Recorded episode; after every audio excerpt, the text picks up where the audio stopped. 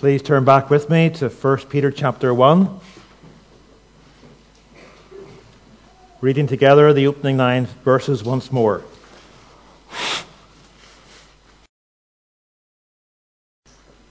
First Peter chapter 1, reading from verse 1. This is God's word. Peter, an apostle of Jesus Christ, to those who are elect exiles of the dispersion in Pontus, Galatia, Cappadocia, Asia, and Bithynia, according to the foreknowledge of God the Father, in the sanctification of the Spirit, for obedience to Jesus Christ, and for sprinkling with his blood. May grace and peace be multiplied to you.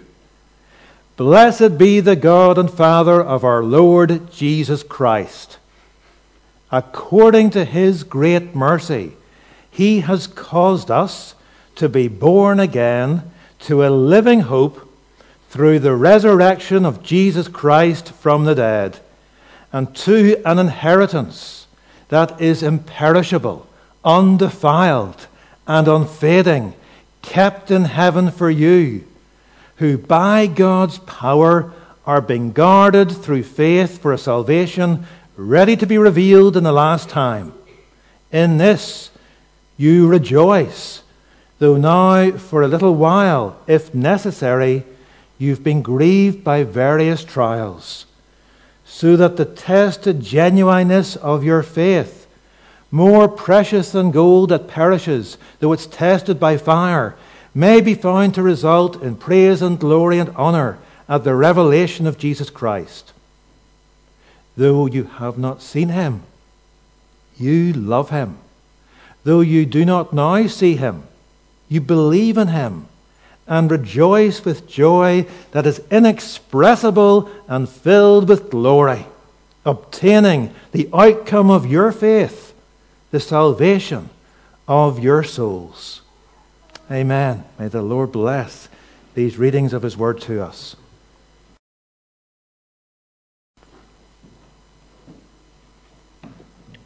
This evening, we're focusing on the glory of God. But firstly, let's consider man's glory. Man's glory is totally different from God's glory. For one thing, God's glory is eternal, but man's glory simply does not last. Think of Cliff Richard. I heard Cliff interviewed on the radio some years ago. Cliff spoke of being in the cinema around that time. There were four teenage girls sitting in front of him. Two of them turned round and asked him, Are you a famous singer? Cliff replied, I guess you could call me that. What's your name? The girls quizzed. Cliff replied, Tell me who you think I am. The teenagers blurted out, George Michael. Cliff is now over 80. He's been in the music business for 60 years. When he started out six decades ago, he was a massive sensation with teens. But now, when he meets teens, they might not even know who he is. Man's glory simply does not last.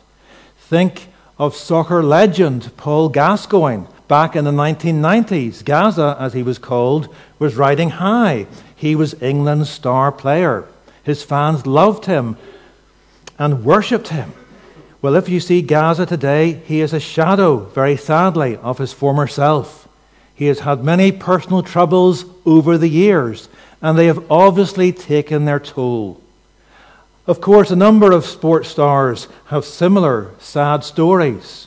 George Best and Alex Higgins also went down self destructive paths. In past years, the news have been, has been full of celebrities being found guilty of the most heinous crimes. For years, Jimmy Savile and Stuart Hall were TV stars. Now their names are associated with utter disgrace and shame. Man's glory does not last, but God's glory does last. Indeed, God's glory is eternal. But what do we mean by the glory of God? Well, friends, God's glory is the sum total of all that God is and does. Yes, God's whole character and all his works display his glory.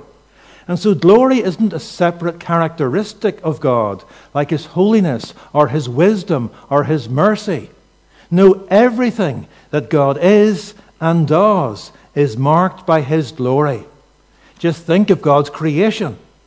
All that the Lord created reveals something of his glory. Think of God's plan of salvation. His plan to send his Son to save lost sinners like us especially reveals his glory. Now, Christian friends, there is something staggering that we've got to grasp at this point.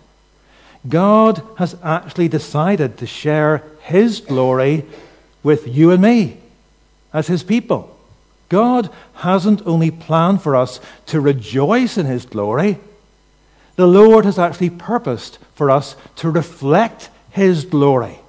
And therefore, God hasn't only chosen us and called us to himself, and God hasn't only converted us and made us his children, God is actually conforming us into the very likeness of his Son so that we will reflect his glory increasingly. And we are steadily moving towards the time when we will actually be glorified at the end of this present age, when our glorious Redeemer returns. Now, this is so certain to happen that the Apostle Paul wrote in Romans 8, verse 30, as if it has already happened. In Romans 8, verse 30, Paul declared, And those whom God predestined, he also justified, he also called. And those whom he called, he also justified. And those whom he justified, he also glorified. Note, Paul wrote, as if our glorification has already happened, for it's an absolute certainty for all of God's children in Christ. Well, this evening, I want to speak to you about the glory that you and I are heading to. And I want us to consider carefully four wonderful truths about us as Christ's followers and this glory that's to come. These are four great realities that Peter talks about here in this opening part of his letter. Peter wrote to fellow Christians scattered throughout northern Turkey. These believers struggled as refugees. They were dazed and distressed in their trials and traumas. And so Peter wanted to encourage and to comfort them. And that's why Peter immediately points them forward to the glory that awaits us as those who belong to the Redeemer. Concerning this glory, Peter firstly makes clear that Christians are born again for glory. Verse 3 Through the death and resurrection of Jesus Christ, believers have been born again to a living hope. Peter was full of this hope. Peter was filled to overflowing with our great and certain hope as Christ's people. And Peter really wanted to convey this hope to his readers. In the original Greek, Peter penned one long sentence here from verse 3 down to verse 9. There wasn't a break in what Peter wrote. He was so passionate about our great expectation and inheritance as believers in Jesus, it just poured out of him. This hope is all about being in glory with our Savior. So, friends, it's not just about seeing our Lord's glory, it's about sharing in His glory. Note how Peter described it as a living hope. Why did he call it a living hope? Well, this hope is promised in the living Word of God, as Peter describes God's Word in verse 23 here. And this hope was made possible by the living Son of God who arose from the dead. And friends, this living hope is a hope that offers you and me life. Indeed, such hope can give us life itself. And because this living hope offers us true life, it grows and it becomes richer and more beautiful as time goes on. You know, time usually destroys most hopes that we may have. And so, most hopes we may have gradually fade and die. Young men sometimes dream of being rugby stars like Brian O'Driscoll or Johnny Sexton, or soccer stars like Messi or Ronaldo. Girls sometimes dream of being famous singers or dancers or actresses or athletes. But as time goes by, the vast majority of our hopes fade and die. Yet the passing of time, friends, only makes the Christian's hope more and more glorious because we realize increasingly the glory that awaits us. Note what Peter called this living hope in verse 4. He described it as an inheritance. Christian friends, we are the children of the King of Kings, and we share our great King's inheritance in glory. As Paul wrote in Romans 8, verse 17, if we are children of God, then we are heirs of God.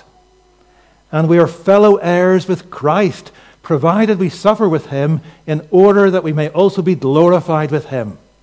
So, as God's children, we are God's heirs. And we're included in Christ's last will and testament, and we will share in his glory. Some of you here may be Liverpool fans. Well, if you are, just imagine the possibility of Liverpool winning the Premiership. The team returns to the city and does a victory parade on an open top bus through the city streets. You are in the midst of the vast crowds cheering and clapping and celebrating your team being the champions. Well, as you participate in the great victory parade, in some way, you share in the glory of your victorious team. Together, you're all bound up and share in the exuberant joy and triumph of the victory. Christian friends, that is just a pale, pale, pale, pale reflection of what it will be like for us at the end of this age. Because when our King returns in infinitely greater glory than anything this world offers and leads us in his victory procession, we will all be bound up together with him, our conquering King, and will share in his unsurpassable glory.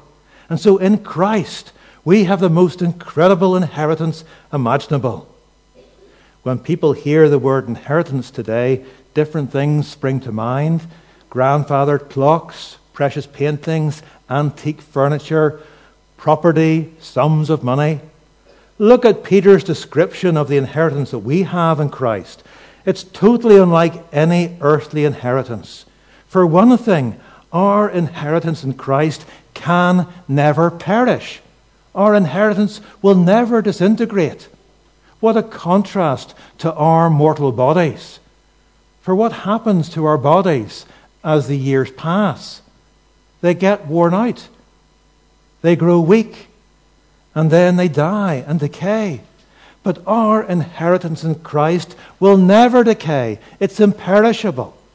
And then Peter says that our inheritance can never spoil. Nothing will ever defile or stain it. Friends, this inheritance is no less than heaven itself. Heaven is obviously a place totally unpolluted by any sin. Indeed, heaven is the home of righteousness, forever free from any blemish or impurity. So our inheritance will never be spoiled by sin. And then Peter also tells us that our inheritance can never fade. Think of a flower at its peak. We all love to see daffodils at springtime. Think of the rose. Think of the cherry blossom. The beauty of such flowers at their peak is absolutely stunning. And yet, when a flower is past its peak, its beauty fades and it looks rather sad, indeed pathetic. But this will never be said of our inheritance for it's unfading. Its breathtaking beauty will never fade. And Peter adds, It's kept in heaven for you, verse 4. Christian friends, our inheritance in heaven, it's guarded in heaven by God Himself. And so its beauty will last forever. In verse 5, this incredible inheritance is simply called salvation. And in verse 9, It's called the salvation of our souls. As believers in Jesus, we are already saved through faith in our Savior. But the completion of our salvation is still to come. Our salvation will only be complete when our King returns. When Christ comes back, we shall then be given new bodies. And there'll be no more need for health centers or hospitals. And when our King returns, we will enter into the most wonderful new environment. There'll be no more talk about climate change or global war- warming. And when our Savior re- reappears in awesome glory, we will be ushered into the new creation where we will dwell with Him forever. So we've this living hope and this incredible inheritance to look forward to. We will receive it when our Lord Jesus Christ is revealed at the end of this present age. Verse 5. My fellow believers here this evening, how utterly thrilling to know that we are heading for glory. When we were born again, we exchanged the passing glory of man for the eternal glory of God. And so Peter highlights here how we're born again for glory. And then in verse 5, Peter gives us another cause for rejoicing.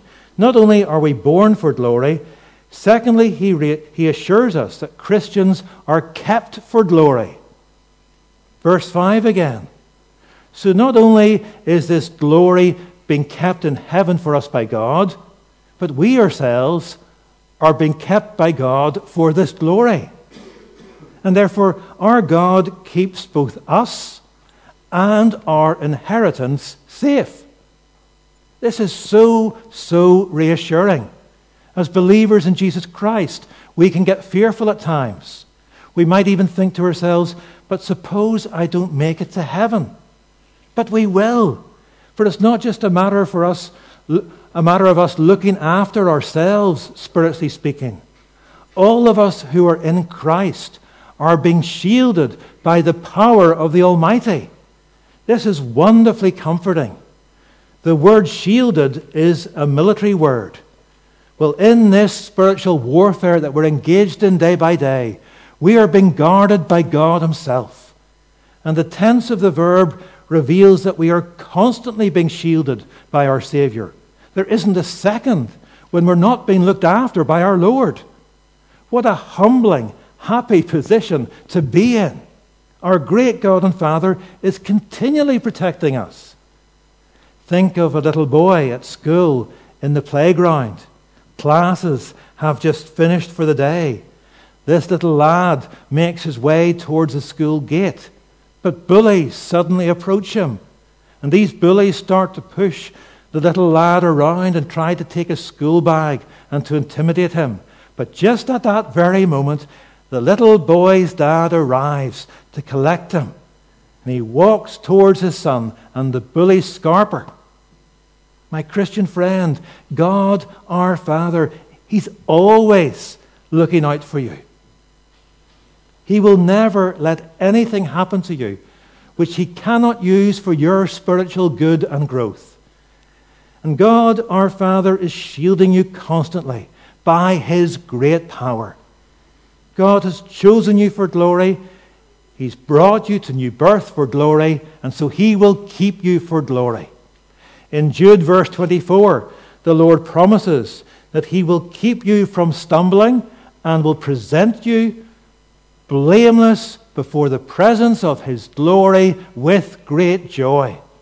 And so, brothers and sisters in Christ this evening, we are not kept on track for heaven by our own strength or by our willpower our resolve, but by the power of the Almighty. Our faith has so united us to the Lord that His power now protects us every step of the way into heaven. Now, of course, we do have a real responsibility. We must employ our faith in the Lord in our fight against the evil one. Daily, we've got to take up the shield of faith with which we can extinguish the flaming darts of the devil. But as we do so, we can rest on God's promise to protect us by his power. He will never be off guard. How long will God guard us? Until he takes us to be with him in heaven. What an encouragement. We're being guarded for glory. Just imagine for a moment the impossible. Imagine a child of God, someone born of the Spirit, being lost. Imagine somebody born again, failing to get home to heaven. What would that mean for God? It would rob God of his glory. For God our Father has chosen all his children in Christ personally. And God our Father has covenanted himself to us all. Yes, God has committed himself to us 100%. And he's promised to bring to completion what he has started in each of our lives. And so, even if just one of us ended up lost, it would reflect terribly on God. But of course, that won't happen. Because our covenant God is utterly faithful. He always fulfills what He's purposed. Christian friend, God is 100% certain that you're going to be with Him in heaven. He's given you His Spirit as an insurance. When you believed in Christ, you were sealed with the promised Holy Spirit, who is the guarantee of our inheritance. Ephesians 1, verse 14. And so in Christ, we're born again for glory and we're kept for glory. But of course, that does not mean that we don't encounter hardships and heartaches as we head towards heaven. And so this brings us to a third crucial truth about Christians and glory in Peter's passage here. Christians, thirdly, are being prepared for glory. In all that happens to us in this world, our God is preparing us for the life and service to come. Our Lord is training us here in this world for future ministry in heaven. This explains the, pre- the pre- presence of trials in our lives because fiery trials are used by God to bring about growth and maturity in our Christian character. Peter brings out several facts about trials here in verses 6 and 7. Peter makes it clear, first of all, that trials meet needs. Trials meet needs. Note Peter's telling words in verse 6. Now, for a little while, you may have had to suffer grief in all kinds of trials. This indicates that there, there are certain times when God knows that we need to go through trials. The main purpose of these trials is to bring about spiritual growth. But at times, trials can even help to prevent us from sinning. That's what happened to Paul after he had been given wonderful visions of God. Paul tells us this himself in 2 Corinthians 12, verse 7. Paul wrote, To keep me from being, becoming conceited because of these surpassingly great revelations, there was given me a thorn in my flesh a messenger from Satan to torment me. So Paul recognized that God sent his thorn in the flesh to keep him from becoming puffed up and to remind him of his total dependence on his grace. So trials can help to prevent us from sinning, from sinning. Or at other times, trials discipline us when we've disobeyed God's will. Psalm 119, verse 67 Before I was afflicted, I went astray but now I keep your word.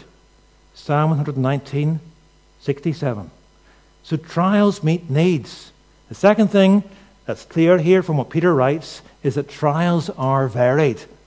Note the, the phrase in all kinds of trials in verse 6. The original wording literally means many colored. And so we're going to face all sorts of troubles in our lives, many colored trials. Christian friend, no matter what color, in inverted commas, your day may be, you can be sure that your Heavenly Father is at work in your life. Perhaps even this evening, you're in the midst of very dark days. Or perhaps you will have a blue Monday tomorrow, or a grey Tuesday the next day. No matter what color your day may be, you can lean upon your gracious God and He will meet your every need. His grace will be sufficient for you, for His power is made perfect in our weakness. Trials meet needs, and trials are varied. And each one comes from God's providence, in God's providence to prepare us for glory. A third thing Peter spells out about trials here, preparing us, is that trials are not easy. This goes without saying. Paul writes here, or sorry, Peter writes here of being grieved by various trials. For trials are painful. To deny that our trials are distressing will only make them worse. As Christians, we must accept the fact that there, that there are many difficult experiences in life for us to pass through. And when they hit us, we're to pour out our hearts honestly to God our Father, confiding to in close, trustworthy friends can be a tremendous support and help. We're not to put on a brave face and to pretend that everything's fine, stoically. Trials are not easy. We need the help of our God and Father moment by moment. We need the support of our brothers and sisters in Christ, those in whom we confide, who will pray for us. Fourthly, Peter tells us reassuringly concerning these trials that trials are controlled by God. Trials do not last forever, they are for a season. Peter talks of trials being for a little while. And that's true in comparison with eternity and glory. Friends, whatever trials we encounter, we must trust in our loving Father. We must trust that He knows what He's doing, even when we don't know what He's doing. We must trust that He is working for our best when we cannot see how it can be for our best. We must seek to learn lessons He wants to teach us in the midst of our pain and perplexity. And we must seek to glorify Him in how we respond to our suffering. Think of a goldsmith with his precious gold. That's what Peter tells us to do here. No goldsmith wastes his valuable metal. Yet to obtain the purest form of gold, the goldsmith has to put it into the smelting furnace, for the gold has to be refined. Gold has to be melted in fire to remove the impurities. The fiery furnace is necessary, or many impurities will remain. It's only when gold is put into intense heat that every trace of impurity is burnt up and pure gold remains. After being in the furnace, gold is then poured out and it can then be made into a beautiful article of value. How long did the Eastern goldsmith keep the gold in the furnace? Until he could see his face reflecting in it. How long does our loving Lord keep us in the furnace of fiery trials? Until we reflect more of the beauty of Jesus. Christian friend, your trials today are preparing you for glory tomorrow. Therefore, we've seen that Christians are born again for glory, we're being kept for glory, we're being prepared for glory. But note one other tremendous truth that Peter highlights here. Christians, fourthly, can enjoy glory now. Verses 8 and 9. We can enjoy something of God's glory now. This glory isn't just all in the future for us. The Bible doesn't just teach us of glory when we die, it tells us that we can experience something of this glory every day in this world. Even in the midst of our struggles, we can enjoy Christ's glory today. And Peter spells out two essentials here for enjoying glory now. First of all, we're to keep relying upon our Savior. Verse 8 Even though you do not see him now, you believe in him. In the midst of our sufferings, we must keep trusting in our Savior living by faith and not by sight, is key. Even though things may seem to be a total mess, we must believe in our God and in His working in everything for our good as His people. Faith means taking God at His word, no matter what our moods or our circumstances. This is what our God and Father is looking for and delights in in His children when his children keep trusting in him in our fiery trials, it delights our Heavenly Father's heart. But along with relying on Christ, There's another essential for enjoying glory now.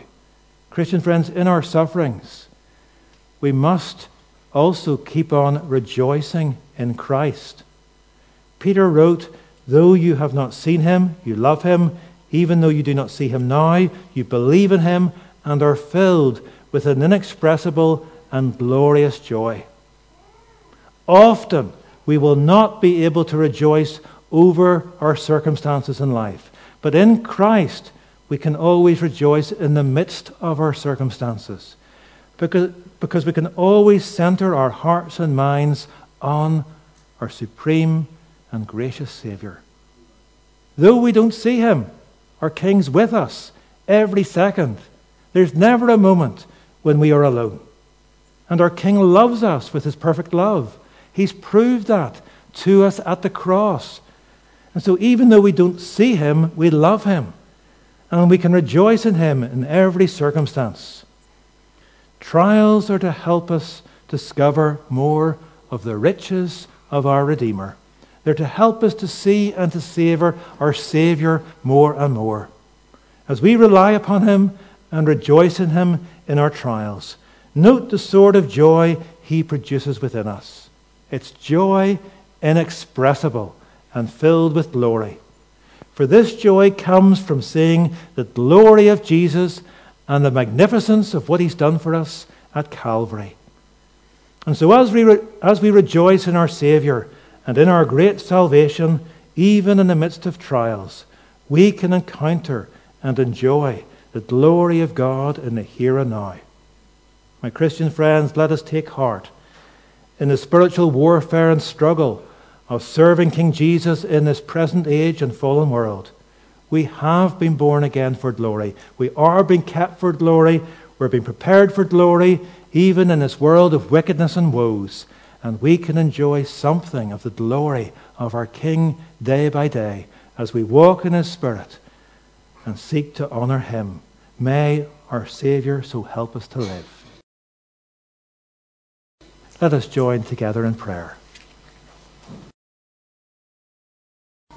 O Lord God Almighty, great and gracious Father in heaven, we rejoice again in your gospel and in the power of your gospel and in how your gospel has come to so many of us here, bringing us from death to life and from darkness to light, transferring us from the kingdom of darkness into your wonderful kingdom of light and truth and grace. O God, we rejoice in your glory most of all, and that you have revealed something of your glory to us, that the eyes of our hearts have been opened to behold the beauty and glory of Christ our King. We pray that you will continue to help us, O God, to see our Saviour's supremacy and his saving grace in more and more of its magnificence and beauty. Great God, we rejoice that you have indeed brought us to be born again by your sovereign grace, that you've regenerated us.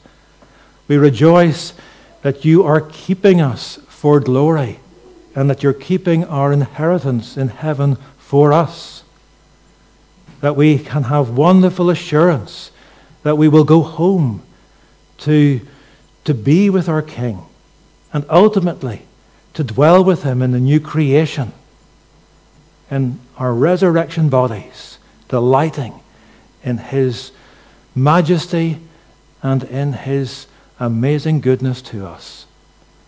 Oh God, we, we thank you that even in the midst of fiery trials, we can be assured that you are at work for our spiritual good and growth and for your own greater glory.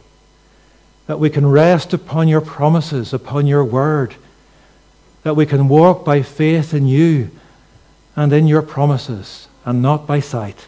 We pray especially for our brothers and sisters here this evening who are going through very painful times, whose hearts are low, whose circumstances may seem very cruel, that they may know you, the Lord of life and love and truth, ministering to them again, strengthening them inwardly, enabling them to keep pressing on in the midst of their fiery trials, that they may know you and your closeness even this night, strengthening them and helping them.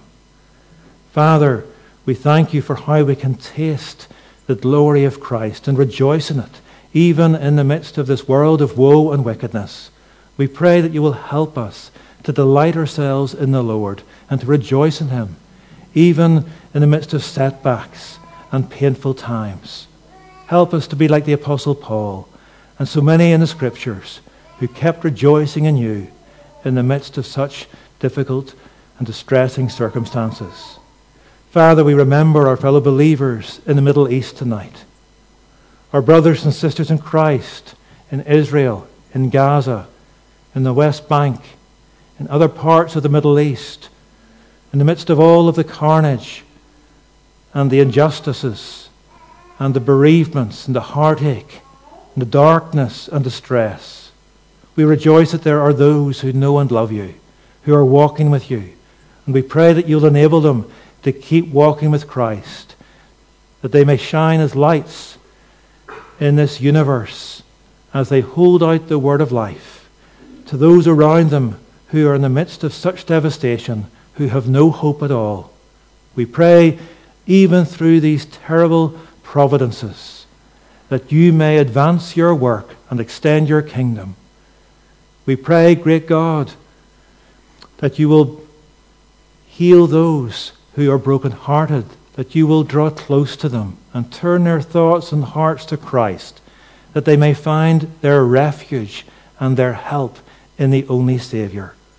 We pray that you will restrain those who are intent on further evil and atrocities. We pray, great God, that you will pull down the proud, that you will raise up those who seek to do what is righteous in the eyes of the living God. We pray that politicians in Israel, in Gaza, and across the nations will be humbled before you and brought to fear you and to tremble you and to recognize their accountability to you, and that you will turn them and us, O God, from our wicked ways. O God, we pray that you will establish peace, which seems so unlikely, and that you will bring about a wonderful spiritual harvest, even in such times as this.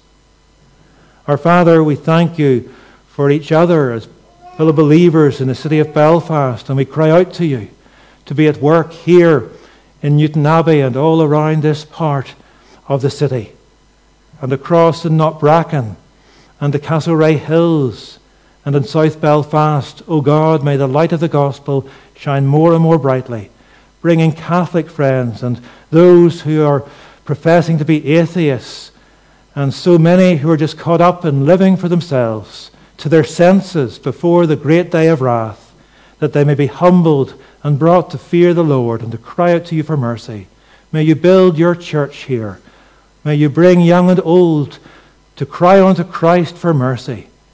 We pray that the church of Christ will be built even at such a time as this for his glory. We ask all of these things in the name of Jesus and for his honor alone. Amen.